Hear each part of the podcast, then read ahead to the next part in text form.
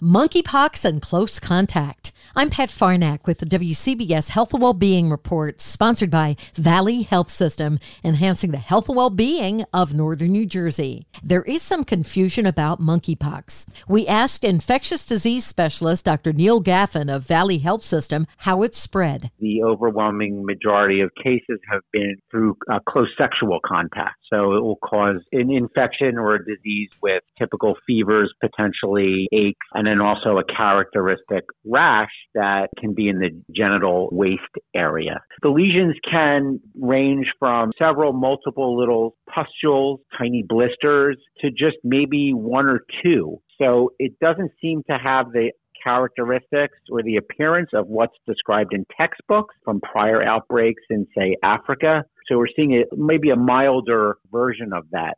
The entire interview at WCBS880.com slash health. I'm Pat Farnack, WCBS News Radio 880.